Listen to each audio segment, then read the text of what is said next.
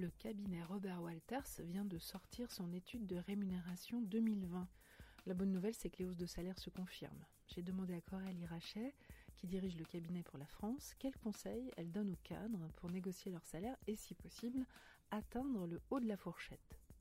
On va parler euh, de tes tips euh, aux candidats, les conseils que tu peux donner aux candidats attentistes qui euh, se posent plein de questions. On a vu le résultat d'études de rémunération Robert Walters.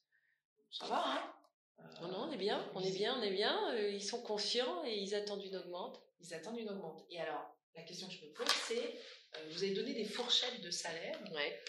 comment est-ce que je fais, si je suis un candidat au départ, pour négocier, décrocher un salaire du haut de la fourchette, pas le bas, le haut? Changer de poste. Le premier sujet, c'est potentiellement pour avoir les hautes fourchettes, la réalité, c'est la prise de risque. Donc, c'est changer de poste soit en interne, soit en externe. Euh, mais travailler son employabilité, et là, tu as les prises de risque, les augmentations, 10-15%, tu les as avec ça. Donc ça, ok, je change de poste. Mais change de poste. Il y a des arguments qui tuent quand même, parce que quand tu arrives dans une entreprise ou dans un cabinet et tu dis, voilà, moi je veux tant, je veux pas euh, le bas de la fourchette, je veux le haut de la fourchette. comment je prouve que je vaux le haut de la fourchette? Qu'est-ce que je peux apporter comme, euh, comme indicateur, comme argument? Eh ben alors, le, premier point pour moi, avant qu'il n'aille à l'extérieur, c'est qu'il fasse d'abord cette étape en interne. Ouais. Euh, en l'exprimant, en disant voilà, moi je suis à tel niveau de rémunération, c'est un sujet qui est important pour moi. Si c'est encore une fois le sujet d'un départ, euh, je veux pas être menaçant. Est-ce que euh, et tout au long du processus, on insiste sur ces éléments-là parce que sinon c'est trop tard. C'est qu'encore une fois, certains candidats peuvent s'arracher, c'est trop tard. Euh, si, mais c'est, est-ce qu'ils sont au juste prix au-delà d'être sur le, la juste fourchette? D'abord s'assurer qu'ils sont au juste prix et voir s'ils vont être en haute fourchette. Qu'est-ce qu'ils font de différenciant euh, dans leur entreprise Et ce qu'on peut faire de différenciant, justement, c'est, quoi? C'est, savoir quel type de compétences différentes alors, tu as, le sujet de la compétence qui est rare, cher et, se comparise, même parfois avec d'autres, mais je pense aussi à leur mission, à leur réalisation, aux projets qu'ils ont été capables de prendre en main, à leur capacité. y compris des choses transverses dans l'entreprise. Et aussi et surtout des sujets transverses. Et ça se joue en plus sur des fonctions techniques, sur une habilité à co-construire, à co-travailler avec d'autres services, qui est souvent ce qu'on reproche à ces fonctions techniques. D'accord. il faut insister, les arguments qu'ils disent, c'est qu'il faut insister sur la coopération. Euh, Par exemple la coopération, la, la, réussite dans, dans, les projets. Euh, ce qui peut aussi fonctionner, c'est et qui a le vent en poupe, c'est tous les sujets de cooptation, de gens qui ont été eux-mêmes attirés, gérer des talents. On parle beaucoup de la gestion des talents. Euh, donc, est-ce qu'on va augmenter ces gens-là? Mais ils sont clés. La question, c'est qu'est-ce qu'ils font qui sont aussi clés dans l'entreprise? Et ça ajoute plein de petites choses, dont leur capacité à, mobiliser des équipes avec eux, de pair, mais avec eux en tant que manager dans leurs équipes, les capacités à recruter, à avoir du succession plan, tous ces sujets RH aussi qui va euh, rassurer, faire plaisir sur les prochaines étapes. Par exemple, si tu as proposé dans ton ancien job euh, amélioration euh, technique pour faire gagner du temps, de la productivité. Le chiffrer, il faut le noter, il faut le chiffrer. Ça, ça se chiffre. Il y a des métiers dans lesquels on est en capacité, je reviens sur la data, la data c'est des enjeux de performance, qui sont capables de dire qu'à tel moment le client a décroché sur tel site, que si on l'a raccroché, d'augmenter tes ventes de je sais pas combien. S'ils arrivent à rendre l'élément le, plus chiffré, le plus concret possible, en termes de ROI, ils marquent beaucoup, beaucoup de points sur leur contribution. Euh, est-ce que le client peut négocier à la hausse? Oui. Euh, oui, ce que je disais, tu as, des, as des surenchères euh, sur des tailles de structure. Donc là, vont se jouer des gens qui ont plus ou moins des latitudes avec des grilles de salaire, des grands groupes qui vont être très normés. C'est plutôt dans les grands groupes, dans les PME, qu'on a une chance de négocier à la hausse quand on est un profil rare? Hum, J'ai du mal à répondre à ta question parce que, parce que j'ai envie de dire, ça dépend. Il y a plus de flexibilité, d'agilité dans les PME. Plus une capacité de faire une exception parce que tu vas pas te benchmarker. Pour revenir avec le data scientist, euh, quand bien même un grand groupe, tu en auras 5, 10, 15, 20 à côté. Donc tu as quand même un, sujet, même si on individualise, de justice, de grille, à minima un peu à tenir. Donc euh, les employeurs doivent faire quand même un peu attention. PME, c'est plus ouvert, plus créatif, et ils sont en train de rattraper le, retard. et d'ailleurs, c'est eux qui tirent pas mal leur épingle du jeu dans, le, dans les sujets d'attractivité.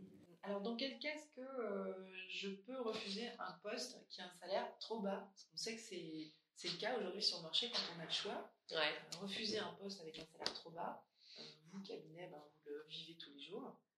dans quel cas c'est bien vu et dans quel, dans quel cas c'est mal vu? Globalement, on ne le recommande pas. La prise de risque, elle doit être associée quand même à une augmentation et une stabilité de la, de la rémunération. Après, tu as des réflexions d'acquisition de compétences. Euh, quand tu parles de baisse de rémunération, si tu es dans un cas, donc il y a toujours des si, si tu es dans un cas, d'un coût de la vie qui va être complètement inférieur, où on t'envoie dans une zone, une région qui te fait rêver, et où le prix de l'immobilier, des frais de garde, tout ça baisse d'autant, tu sais que tu gagnes en pouvoir d'achat, pas grave, tout va bien. Et d'ailleurs, Lyon, par exemple, sauf qu'en général, ce qui se passe, c'est que c'est plutôt stabilisé. La réalité dans les faits chez nous, c'est que des mobilités de Parisiens en, en province stabilisent leur rémunération.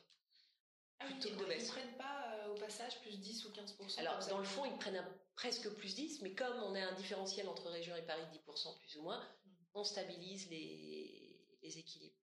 Euh, après, tu peux avoir, donc je te dis Paris Région équilibre pouvoir d'achat, euh, des next steps. Ce, là où je dis pourquoi pas, et j'ai eu un cas récent d'un poste de DRH adjoint qui a vocation à être DRH et qui est euh, un tremplin exceptionnel parce que succession plan, qu'on a des grilles, qu'on a des contraintes qui font que, qu'il y a un cap à horizon un an où on sait que pendant un an la personne, oui, ça vaut le coup de faire un effort, il y a une projection plus long terme.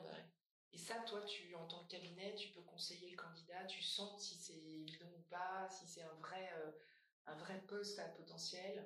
Alors moi, c'est le client que je vais challenger sur le vrai potentialité, départ à la retraite, leurs attentes, quel est le plan de passation, euh, l'historique que j'ai avec ce client. Moi, la, chance que j'ai, c'est que j'ai un historique, un track record, j'entends les, les candidats. Enfin, c'est un écosystème, c'est un petit monde en fait. Quand mmh. euh, et pour ce qui est du candidat, moi j'ai besoin de creuser avec lui ses motivations. On revient toujours sur le sujet des motivations. Est-ce qu'on est sur la rémunération? Est-ce qu'on est sur une carrière? Mmh. Quelle typologie d'environnement, de carrière va lui correspondre? Et si, euh, si ça, ça tique sur tous ces éléments avec un plan de carrière clarifié horizon un an, un an et demi, il y a des opportunités qui valent peut-être le coup de baisser un peu. Alors, est-ce qu'un cabinet de recrutement peut m'obtenir un salaire plus élevé?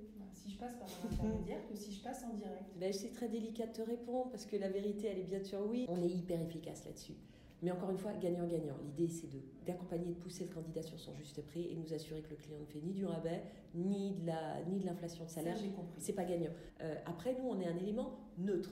On parle en amont au candidat et on a un agent de candidat. Euh, on va lui parler d'un poste en particulier, mais globalement, on va lui, on va on est là pour travailler sur sa gestion de carrière. Agent de candidat, ça veut dire, c'est un peu comme les impresarios, quoi. Bien sûr. Ou, les, dans, dans, le sport aussi. Euh, Bien sûr. De les conseiller en leur disant, il y a nombre. Quoi, un agent de sportif de haut niveau. Et, et, sur pas mal de thématiques, dont la rémunération. En disant attention, ta rémunération actuellement, elle est très élevée, ou tu es dans la grille, tu n'es pas dans la grille. Euh, tu veux aller dans tel secteur, si ton levier c'est d'aller donc voilà, donc on adapte nos conseils si le sujet de la rémunération pour aller faire aller dans certains secteurs, pour continuer à se renforcer sur leurs compétences. Mmh. Euh. Oui, on joue sur Donc voilà, donc on est sur l'agent, donc on les prépare, on a la transparence, on les pousse à être très transparents et, ils ils peuvent pas nous raconter euh, parce qu'on a le benchmark de leurs copains, de leurs cousins. Donc ils donnent en totale transparence package en amont. Euh, donc nous, on a toute la transparence de l'info. Vous savez euh, si euh, il a eu telle prime. on décompose tout. Tous les, tous les avantages en matière de salaire, vous les avez. On décompose tout. Et on le pousse à tout décomposer pour être en capacité de, ce qui lui évite avec le client, d'évoquer ces sujets-là, c'est les nôtres. Donc ça le rend plus à l'aise. Il parle pas d'agent, c'est plus sain. En France, on a un peu de mal à parler de sous-sous quand même. Ça reste une réalité, c'est moche, c'est propre, c'est pas bien pris par beaucoup. Donc c'est vrai en fait que les cabinets peuvent négocier un salaire à ta place? Bien sûr. Vous le faites tout le temps? Tout le temps. Ok, donc ce qui m'évite. Quasiment. Euh, Parce qu'en plus, vous, vous avez les grilles de salaire. Donc vous savez si le mec, il est ou la nana, elle est. Euh, Et on a les contraintes du client. Donc on connaît aussi sa zone, euh, de savoir quelles sont ses contraintes, ce qu'il peut faire, pas faire. Donc on les pousse. Et il y a eu aussi dans notre enquête un chiffre qui disait que 70% des entreprises avaient réévalué, mais sous nos conseils, sous la pression de, d'équité, de concurrents, de capacité à réévaluer les choses. Mais on les met en. On les confronte à la réalité. Donc s'il y a une création de valeur, qu'on arrive à le pérenniser, évidemment, c'est un investissement euh, super rentable. Encore une fois, il ne faut pas jouer l'inflation et il faut s'assurer qu'on ne va pas rester arc-bouté dans la négo, même cabinet, sur le simple sujet de la rémunération qui vient traduire souvent plein d'autres choses. La parole à... La parole à... Un podcast de cadre emploi.